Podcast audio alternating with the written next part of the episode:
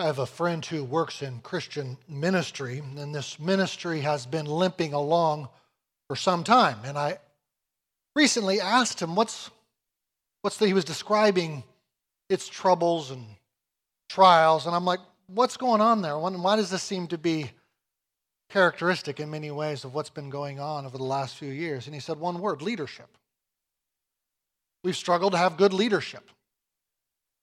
I knew about the previous leader of this ministry. He had fallen, disqualified himself a number of years back, and they'd found a replacement, and this replacement just kind of wasn't up for the job, just wasn't terribly confident. And my friend said to me, I'm more convinced than ever before of what a good difference, or what a big difference good leaders make. I have another friend who was high up in the ranks of a company that was once one of the biggest companies in the world, a household name. That company got complacent. The CEO re- retired. They, he was replaced by another CEO. The second guy didn't live up to the first guy's success.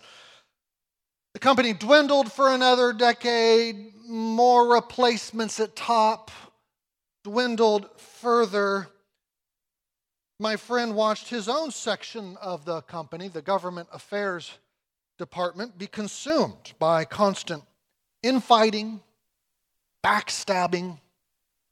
Eventually, he knew he had to leave. And if I said this company's name, everybody in here who's 21 years or older would have known this company since childhood. Those of you who are under 21 may not have heard of this company.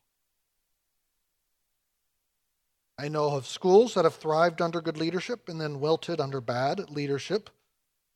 We could all list nations, both sides, that comparison, and so with churches, so with families. Good leadership matters. A lot, it turns out which is why the Bible tells us leaders will be held to a stricter standard of judgment. Well, for the last three weeks, we have been thinking about three letters in the New Testament written by an older leader to a younger leader. These are called the pastorals because they're written by an older pastor to a younger pastor about how to pastor well. The two weeks ago, we got an overview of 1 Timothy. Last week, we got an overview of 2 Timothy. I was planning on preaching this sermon here on Titus in a couple of weeks, the beginning of March, with things going as they have, it being pushed forward. We get to think about these, three, these things three weeks in a row. What does the Lord have for us? What, what, what is the weight of 1 Timothy? That's what we thought about. What is the weight of Second Timothy? What is the weight of Titus? After all, these were letters. And like any letter, you pick it up and you read the whole thing. And you walk away with an impression of the whole thing. And so that's what we're going to try to do this morning. Uh, you'll see that it repeats, the letter of Titus repeats many of the same themes we've been thinking about, 1st and 2nd Timothy. Yet in those sermons, I cheated just a tiny bit because I preached them straight to the church. In fact, all three of these letters are written to an individual, or you might say to the leadership, with the churches standing behind, looking over their shoulders, listening, themselves learning, okay, what does the Lord intend in our leadership? What do we hold them accountable to?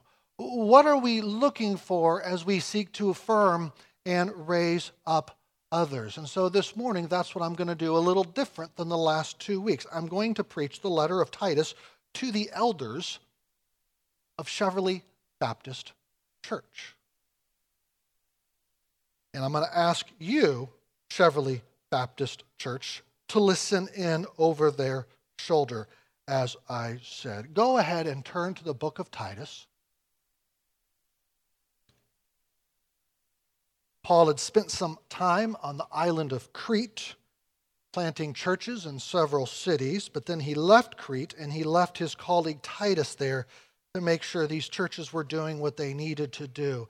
In that sense, the book provides us, you might say, uh, look at the top of page 8 in your bulletin with Paul's program for a healthy church. I, I, wrote out what I think is the point of the letter as a whole. Provides, Paul provides Titus and us with his quote unquote program for a healthy church, which is establish healthy leadership and solid foundations of right doctrine, right living.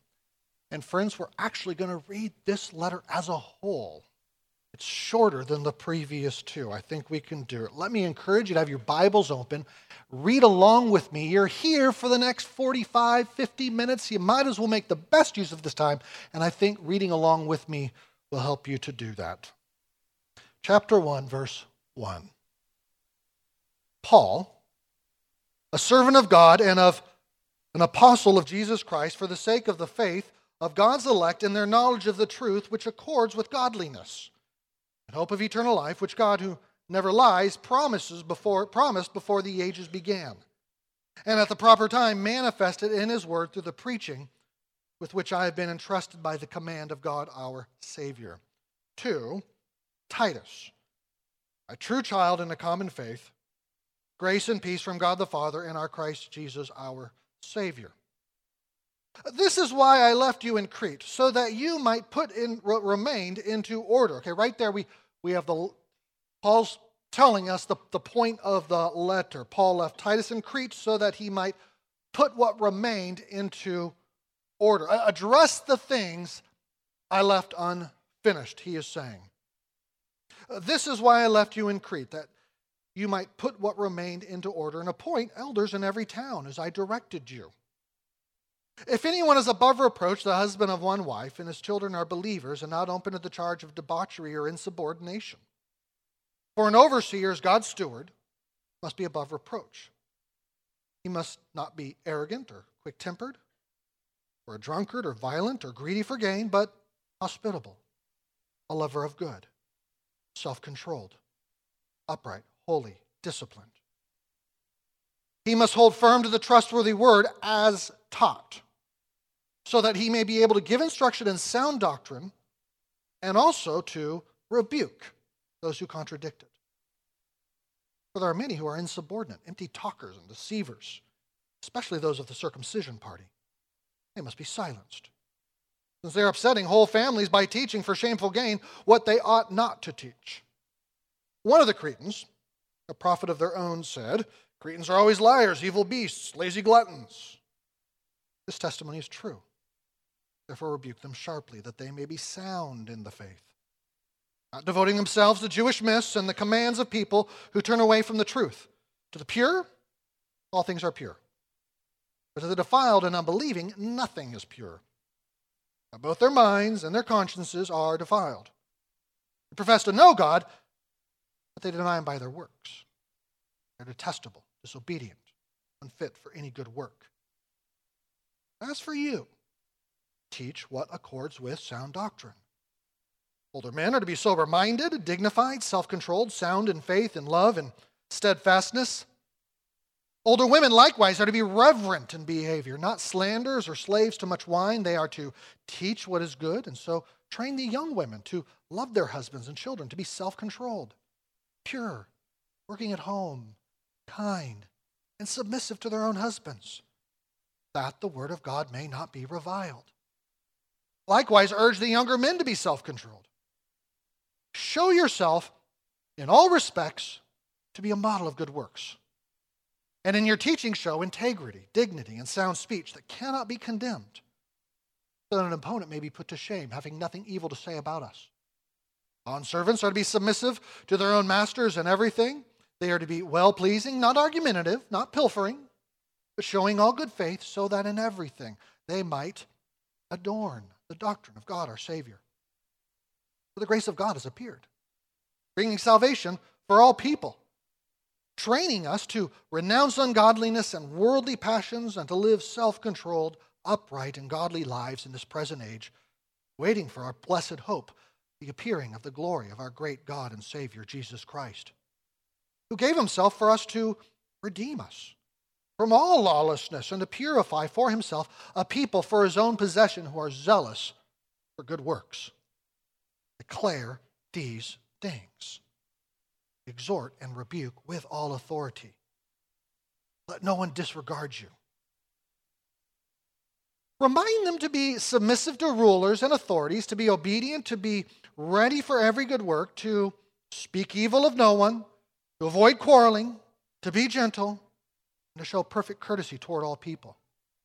We ourselves were once foolish, disobedient, led astray, slaves to various passions and pleasures, passing our days in malice and envy, hated by others, hating one another. When the goodness and loving kindness of God our Savior appeared, He saved us. Because of our works done by us in righteousness, but according to his own mercy, by the washing of regeneration, renewal of the Holy Spirit, whom he poured out on us richly through Jesus Christ our Savior. So that, justified by his grace, we might become heirs according to the hope of eternal life. The saying is trustworthy. And I want you to insist on these things so that those who have believed in God may be careful to devote themselves to good works. These things are excellent and profitable for people. But avoid foolish controversies, genealogies, dissensions, and quarrels about the law, for they are unprofitable, worthless. As for a person who stirs up division, after warning him once and then twice, have nothing more to do with him, knowing that such a person is warped, sinful, self condemned. When I send Artemas or Tychicus to you, do your best to come to me at Nicopolis, for I have decided to spend the winter there. Your best to speed Zenas, the lawyer, and Apollos on their way. See that they lack nothing. And let our people learn to devote themselves to good works, so as to help cases of urgent need and not be unfruitful. All who are with me send greetings to you. Greet those who love us in the faith. Grace be with you all. Uh, brother elders, I think I can divide this letter into six basic instructions for us. And, brothers, I want to do the terribly socially awkward thing right now of asking you to stand up. I'm serious. We're told that one day, brothers, we will give an account to God for the way we elder and lead. And I understand that to be before the assembled heavenly host. Let's prepare for that even now. And congregation, these are the brothers that you're rooting for and praying for. They know there is nothing special about them. They know they will not succeed in leading and shepherding you apart from God's grace. One thing I've learned about leadership living in Washington, D.C. since 1996 is that no one is going to make it. You pin your hopes on this new young Christian senator coming to town. Can't do it. You pin your hopes being around other Christian leaders, as I've had opportunity to be. Oh, maybe this guy, as he leads this institution, he's, he's going to do it. None of us can do it. Not one. Except for the one I prayed for earlier. He is the only one who will not fail. Every leader fails. Do not pin your hopes on these brothers, but instead pray for them. It's like we're trying to as a church, cross over this massive mountain with these cliffs and ravines. And they're the ones we're saying, okay, lead the way. Kind of watching, hoping they make it. But we're rooting for them to make it. That should be our heart postures. Thank you, brothers. Number one, appoint good leaders, men who are above reproach and committed to sound doctrine. It struck me that Paul devotes the first third of his letters to discussing these leaders. Appoint good leaders while you silence and rebuke bad would be leaders. Brothers, one of your primary jobs and tasks at Cheverly Baptist is to attend to the leadership, and part of your job is raising up other leaders. The right kinds, not the wrong kinds. Our ministry as elders should not be about hoarding authority, but looking to give it away and raising up others into it. So I left you in Crete, Titus, that you would put into order what wasn't in order. They need more elders. That means it's our job to help raise up other elders. That means, brothers, we are interested in the discipleship and the growth and grace of every man in this church. Not every man will be called or qualified to be a pastor or should feel that burden. The fact that the New Testament calls for churches to have a plurality of elders means that this discipleship is structured into the very structures, the fabric of the church. Even as pastors should give themselves to discipling other men into maturity, so the women should follow that same example. It's another reason for the plurality of elders. The men are helping the men grow up into leadership, and the women are doing the same. We'll think more about that in chapter 2. Yet, as I said, brothers, we're working to raise up the right kind of leaders, not the wrong kinds. And Paul tells us what the right kind is in verses 6 to 9. For sort of starters, we, we get this umbrella statement. Look there. Uh, he, he's to be a man who is above reproach. Does that mean? It means people can charge him with guilt, but when the facts are known, the charges just don't stick. These men are the same whether people are looking or not looking. And then the rest of the qualifications that you see listed here, I think, fall into three clumps. What he's like in relation to his family, to himself, and to God. In relation to his family, he is a one woman man. The text literally says, meaning he's not checking out other women, not flirting with them, not looking at pornography, certainly no affairs uh, he conducts himself in a way that women should feel safe around him, not objectified. Uh, this man's children also respect him. They obey, they don't run wild. You see the word there, believers. His children are believers. Well, that word could also be translated simply as faithful. His children are faithful. And when we compare this text to 1 Timothy 3, it seems that faithful is probably a better translation. His faith, children faithfully obey and honor him. That doesn't mean you never see a temper tantrum in the four year old at the church picnic, or that you never go through a tough season with the 14 year old. It does mean that the general pattern of this man's home is kind, orderly. And, brothers, this is what the Lord intends for us. It's also what he intends for any man for discipling into leadership. Uh, the second clump of qualifications we see there in verses 7 and 8 in relation to himself for an overseer as God's steward. N- notice how quickly he throws in that word steward. The congregation doesn't belong to us, they belong to him.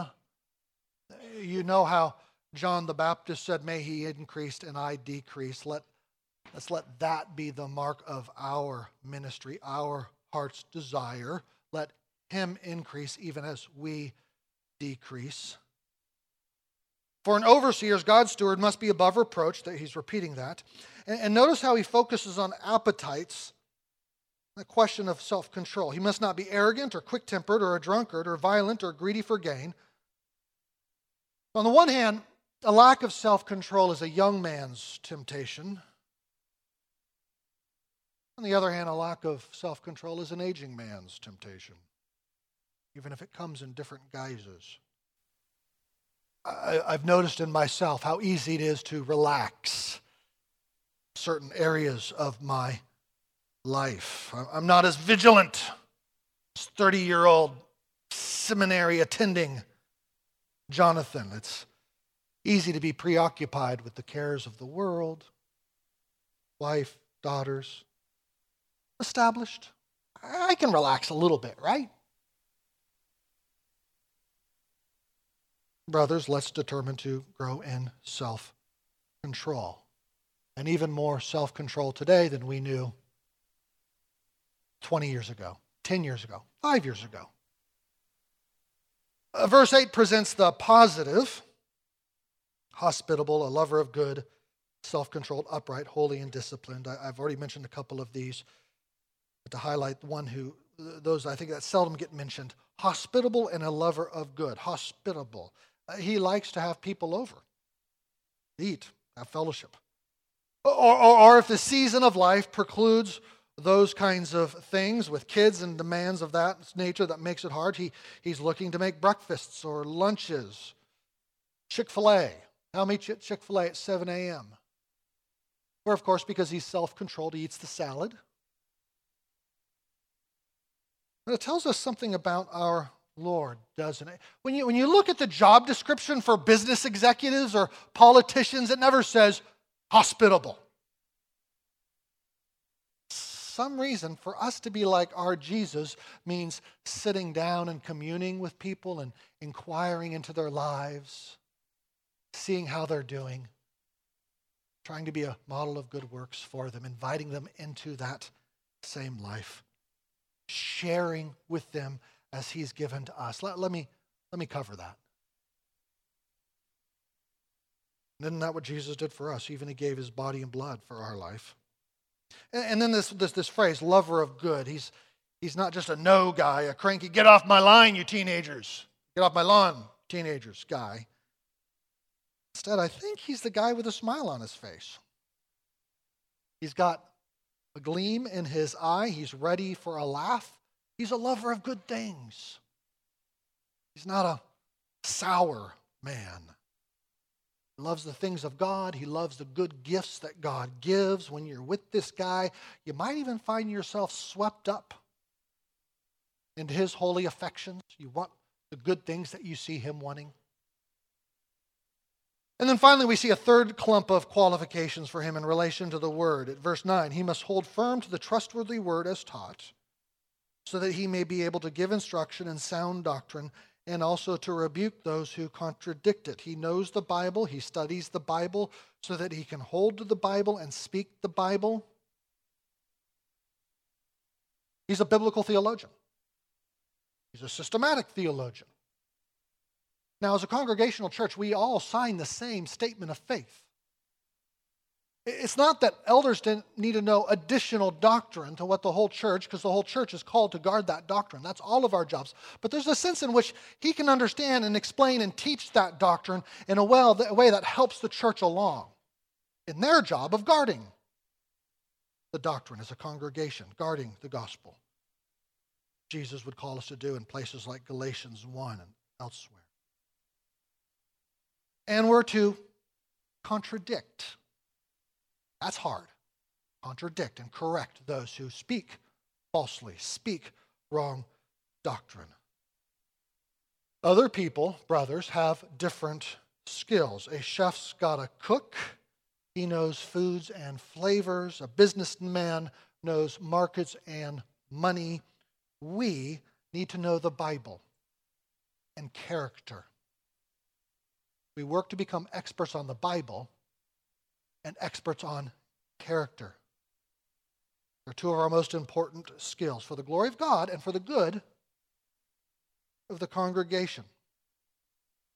Okay, that's point one for a healthy church. That will be my longest point. Point two silence and rebuke bad leaders, empty talkers, deceivers, self interested, hypocrites. You can see the outline again on page eight of your bulletin. It's crucial for us, brothers, to deplatform anyone who would draw the church away from a right understanding of the word. Verse 10 refers to these empty talkers and deceivers. Interestingly, he calls them insubordinate. There, there's a spirit of rebellion. They might try to sound smart, have some questions. Hey, can I challenge this? But really, what's going on is insubordination, rebellion. And congregation as a whole, just, just stop and think. Was there anything you said that was at risk of upsetting families? Notice, notice the verse. Upsetting families going through the last election or through COVID quarantines or, or mask requirements. Uh, praise God, I didn't see that in this church. But it's something to keep constantly be vigilant against. Are we a little too strident in our views? Now, I recognize these are tough issues. Perhaps more what Paul has in mind in this passage are those who are teaching false doctrines, false rules and commands, myths, conspiracy theories. What's that today? Well, it's, it's any theory that would create a false sense of guilt, false promises of prosperity, anything that would distract us from trusting in the finished work of Christ fulfilling his command to love God and love one another, which sums up all the law. Uh, just a, a quick reflection on giving rebukes, brothers and friends. Immature people don't like to be corrected. We know that. Mature people welcome it. And so as we go to rebuke, we need to be aware of who we're talking to and what, what that's going to provoke. It's advice for all of us. And for all of us, I think it's worth being aware that more and more in our culture today, people assume if you make me feel bad or wrong or guilty or uncomfortable or even disagree with something I believe strongly, you've sinned against me. You made me feel bad, you've sinned against me, you've done what is unjust. Teenagers, I especially want you to hear this. The person who cannot be disagreed with, challenged, or corrected,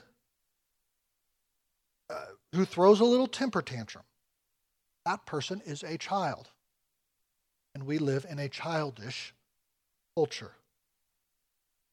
I am encouraging you not to go off and judge these people in your hearts.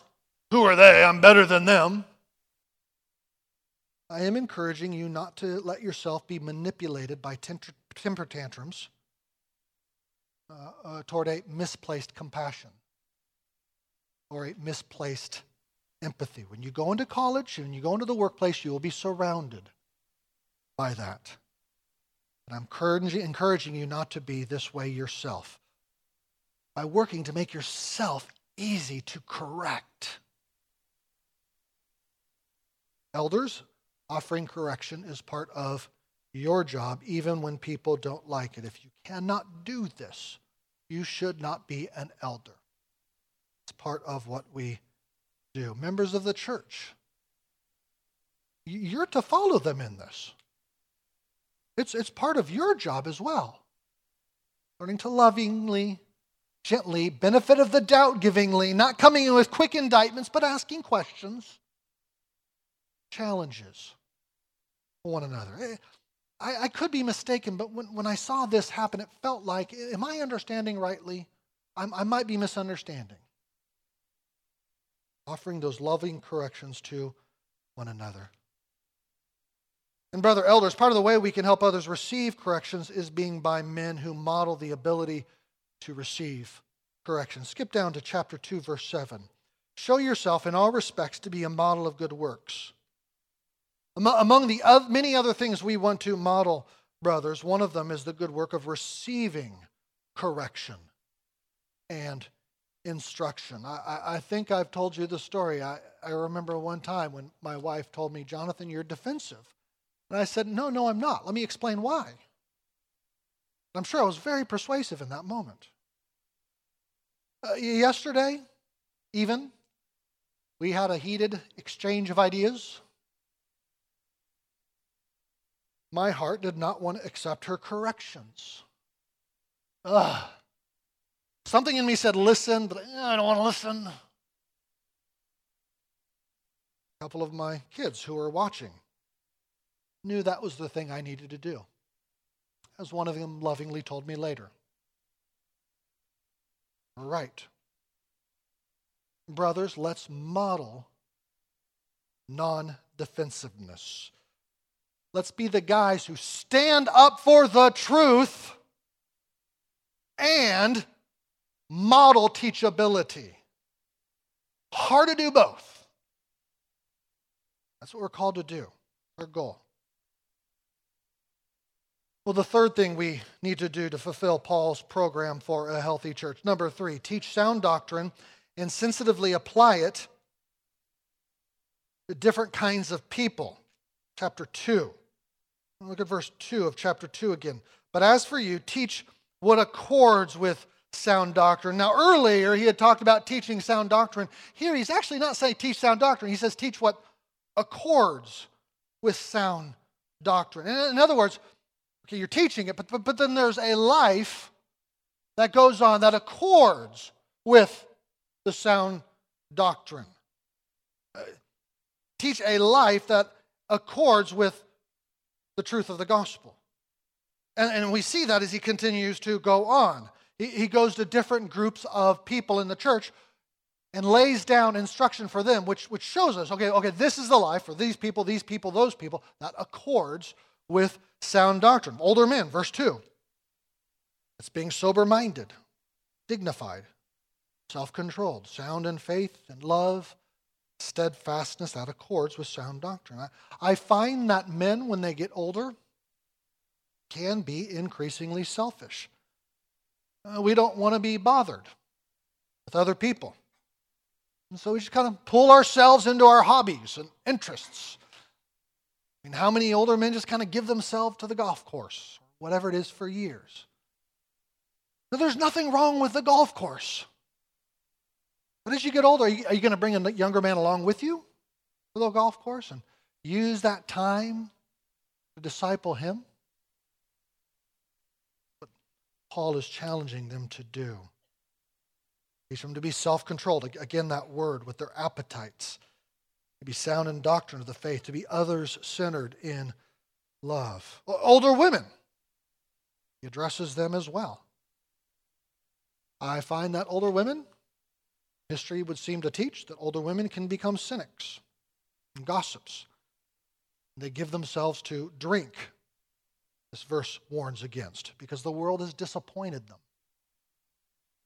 Uh, the women of the church should not be like this. Instead, verses 3 and 4 be reverent, not slanderers, slave to drink and the older women, too, should be others centered. They're teaching the younger women, it says, the way of godliness. I know a number of you know Eli Schmucker. A number of you know Connie Dever. And how do they exemplify these things? Uh, Kesset, I think your mom exemplifies these kinds of things. Example for all the women in the church brother elders, you are to be teaching the younger women and the older women to be like this so that the older women can give themselves to teaching younger women. Younger women, you've heard of all these Titus 2 ministries. You know, every, every other church has one. It's a wonderful picture. Ladies, what are you aspiring to be as you, as you age? Are you aspiring to be a woman who, who's looking out for younger women and teaching them the way of godliness? What a glorious picture. And how different is that than the picture we get in all these sitcoms of older women and what they become like? Churches to be different. We're also to be teaching members, brothers, to be good workers in the workplaces. We see that in verses 9 and 10. Uh, we, in our teaching, is taking an interest in where people spend the majority of their working week. So, brother elders, what are we doing to disciple and equip people in their work? How much thought are we giving to being good workers? It's a good thing. That should be a part of our instruction. And, and accounting for our own work especially those of us in, in non ministry vocations, drawing from that, what the Lord would teach us in that, to, to help others in their work. Work is unto Christ. That is a part of our job as well. And why do we do this? Verse 10 that the congregation may adorn the doctrine of God our Savior. In fact, notice, notice in fact how that's a repeated theme. Look at verse 5 that the word of God may not be reviled. Look at verse 8. Having nothing evil to say about us. Verse 9. So that in everything they may adorn the doctrine of God. The healthy church, in other words, is one that displays the love and righteousness and glory of God. Our lives are different than the world around us. Uh, other older men and women, other old, uh, young men and women. I, am not finally interested in what our culture says a, a man or a woman should be or like or what they deny it should. We're looking to God's word and we're looking to his instruction. We're seeking to be discipled into those pictures godly manhood, godly womanhood. Paul's telling us right here what it looks like. And that, ironically, adorns the gospel. The gospel that came in and saved us, the gospel of Jesus Christ dying on the cross for sinners like us, right? Paying the penalty that we deserve, and rising again into newness of life, rising again from uh, uh, uh, the dead. Non Christian, if, if you're here this morning and you don't understand yourself to be a Christian, that is, we believe Jesus got up from the dead. He, was in the grave, he got up from the dead. He paid for the sins of his people and then rose from the dead. And then he began to call us into that same resurrection life, that same newness of life. You'd only repent of your sins and trust in him.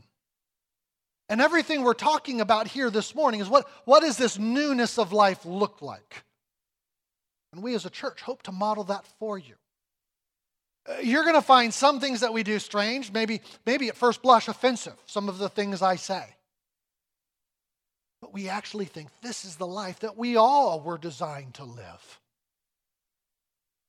Living like this with one another, under the authority of, of people who love God and give themselves to our good. Men aspiring to be these things, women aspiring to these things, children aspiring to be. We were actually designed for this. It's for our flourishing ultimately, and that, that's what we're talking about this morning. If you have more questions about what it means to be a Christian, I'd be happy to talk to you more about this. And so, finally, church, what does that mean for us? Well, it means we're to be an outpost of the new creation, an embassy of the kingdom of heaven. You've heard me say that before, I trust. A number of months ago, my girls and I walked down Massachusetts Avenue and saw all of the embassies representing different countries of the world. What is the congregation of Cheverly Baptist to be? It is to be an embassy, flag out front, accent, food, an embassy of the kingdom of heaven. That's what, that's what Paul is equipping the leaders, brothers, and all of us to be. This is a big deal. These are our instructions for how to do this. And what's, what's the basis for these different kinds of life? Verses, look at verses 11 to 15. They provide the answer. We're a people in the gospel. We're grounded in the gospel. And so we, we rehearse the gospel continually. A healthy church regularly rehearses the gospel. That good news I just shared with you about Jesus living as we sh- should have lived and dying the death we should die, and then rising again in calling us to himself. Verse 11 For the grace of God has appeared, bringing salvation for all people. And then notice the connection between verses 11 and 12. This is crucial. The salvation we've received trains us to renounce ungodliness and worldly passions. We're to live self controlled, upright, upright, and godly lives in this present consumeristic individualistic, expressivistic, spiritual but not religious, power hungry age. And we do this, look at verse 13. We do this as we wait for Christ to come. I think it's important to notice, it's throughout this book, and notice even here, this relationship between faith and works. Right faith leads to right works or good works. We're, we're, you've heard me say it. We're justified by faith alone, but the faith which justifies is never alone, right? It shows itself in good works. If there are no good works in your life, if there is not an ongoing repentance, That should concern you. It Calls into question whether or not you truly know Christ. Because faith leads to works. And good works are a sign of faith. Faith leads to works. Works are the outgrowth and prover of and manifestation of faith. We see throughout this letter, the Holy Spirit actually changes us. The Holy Spirit is God, and the Holy Spirit is powerful. And if the Holy Spirit comes into our lives, He doesn't perfect us right away, but He does change our direction so that we're now walking in a new direction, eh, the direction of good works. And so we should examine ourselves, says Paul elsewhere. Are we walking in, walking toward good works? Now, I understand some of you in this morning, the room this morning, have very sensitive consciences, and you're always doubting your salvation. Am I good enough? There's a sense in which I'm not talking to you right now. There's a sense in which I'm talking to those of you with harder consciences. I, I know you because I am you. All right? I'm somebody who doesn't feel guilty very easily. I err in that direction. What folk like you and me need is to hear that our salvation is not just a get out of jail free card, allowing us to live however we want to live. That's not what it is. Look at verse 14. He redeemed us from lawlessness so that we would be zealous for good works. Now, brother elders, for us, that means we're reminding them of the call to good works. We're also modeling good works. Verse 7 again. If the elders aren't modeling good works, why, why would the people? We need to do that. It also means, friends, as a congregation, we practice church discipline. Look back at chapter 1, verse 16 again. They profess to know God, but they deny him by their works. If Christian lives are supposed to be changed, as I said a moment ago, the member who gives him or herself over to sin and abides in unrepentant sin, there's nothing to indicate they have changed direction. They're continuing to walk the way they've always walked. We, we, have come up to them, we've challenged them, we've, we've lovingly called them back. Say, hey, hey, friend, repent. Stop giving yourself over to the old way. And they say, yeah, yeah, yeah, yeah, yeah. And they keep going. Finally, we see the testimony of Scripture saying again and again, we're to remove those people from membership in the church. Church discipline is part of how we guard the church's holiness, it's adornment of the gospel that we might be good witnesses.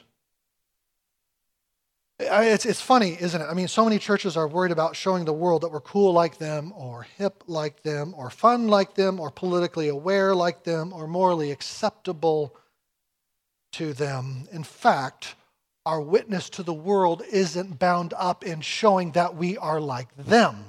Our witness as a church is bound up in showing that we are distinct like salt, bright like life, light.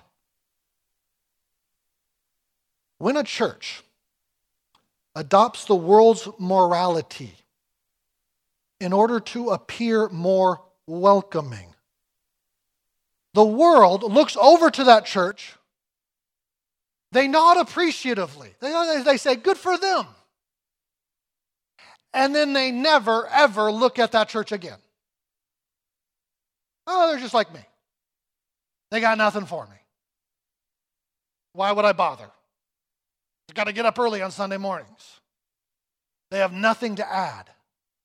It's such a short sighted approach. Trying to appear welcoming and making yourself utterly irrelevant. Why exist at that point? This relationship between our faith and works, between salvation and good, comes up again in point four. Look at point four. Remind the church continually of their salvation and how this changes their lives. Chapter 3, verse 1.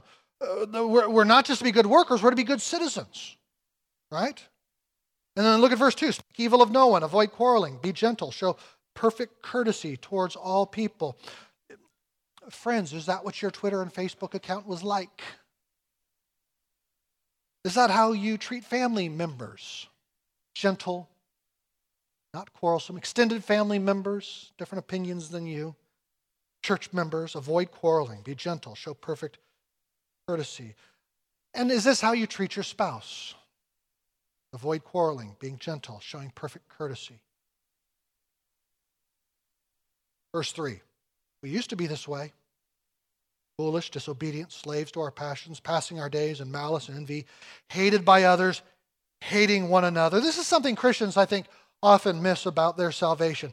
Our salvation reconciles us to God, we get that, but our salvation also reconciles us to other people, to one another as Christians. So look at verse 3. We hated one another.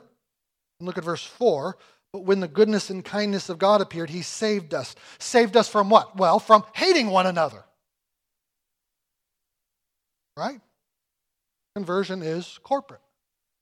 Conversion saves us into, it's individual, inescapably individual, but it's also corporate. We're saved into a family. I think I've used this illustration with you before. Mom and dad go to the orphanage, they adopt you, they bring you home, you look around the room, what do you see? Your brothers and sisters. Being united to them unites me to them. We're done with hating each other. We're done with quarreling. We're done with bitterness. We're done with jealousy. Brothers and sisters. That's what we're called to. Don't tell me you love God, says the Apostle John, if you don't love the brothers and sisters. Verse 8 Elders, I want you to insist on these things. Brothers, I want you to cultivate a deepening sense of family and togetherness. Simultaneously, point five avoid division, remove dividers.